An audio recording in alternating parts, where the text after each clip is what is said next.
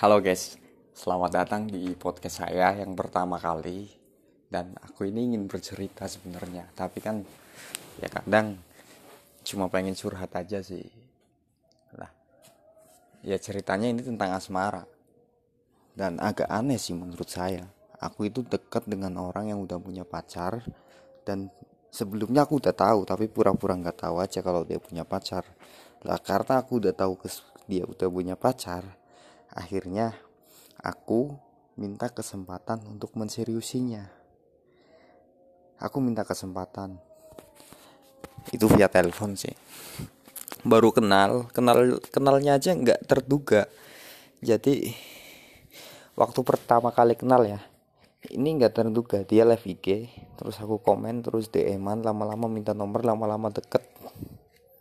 Dan akhirnya aku minta kesempatan untuk bisa mensirusinya. Nah dia pun ngasih kesempatan. Selang dua hari dia bercerita bahwa dia udah punya temen cowok. Ngomongnya bilangnya bukan pacar tapi temen. Terus setelah itu dia berpaling. Waktu cerita ke aku yang ngejelekin pacarnya ngejelekin dan ya gimana ya sebagai lelaki pasti ngerasa kasihan kalau ada cowok ya kalau ada cewek itu dikasarin. Kalau ada cewek yang dikasarin itu kan seperti sebagai lelaki pasti kasihan kan. Akhirnya aku pun aku pun lebih bersemangat.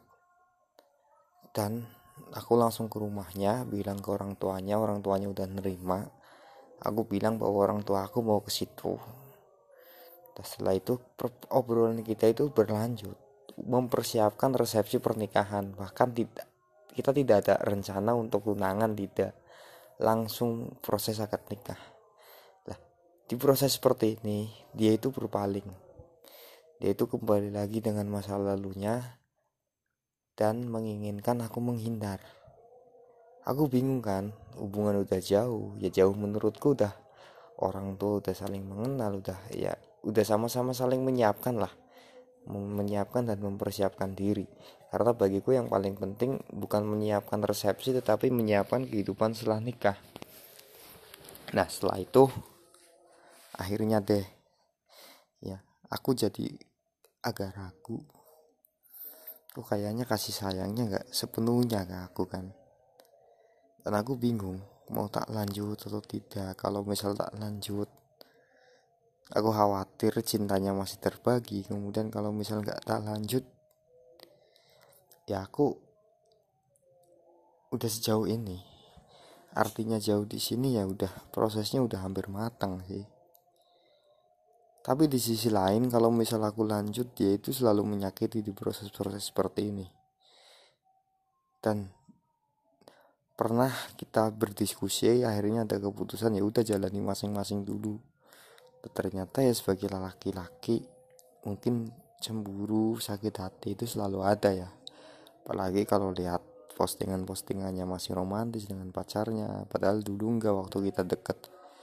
Ya seakan-akan ya perjuanganku itu dimatiin. Hingga akhirnya kita ketemu. Tadi ketemu aku kembaliin tanya kamu mau nggak sama aku? Dia bilang mau masih dia dia masih bilang mau tapi ya namanya manusia ya. Ya masih jalan-jalan dengan ya masa lalunya. Terus sisi lain ada aku yang sedang memperjuangkan untuk menghalalkannya itu diabaikan aku tidak sakit ketika dia jalan-jalan sama yang lain tidak. Tapi sakitku itu karena keseriusanku yang diabaikan kurang lebih seperti itu nanti lanjut lagi ya.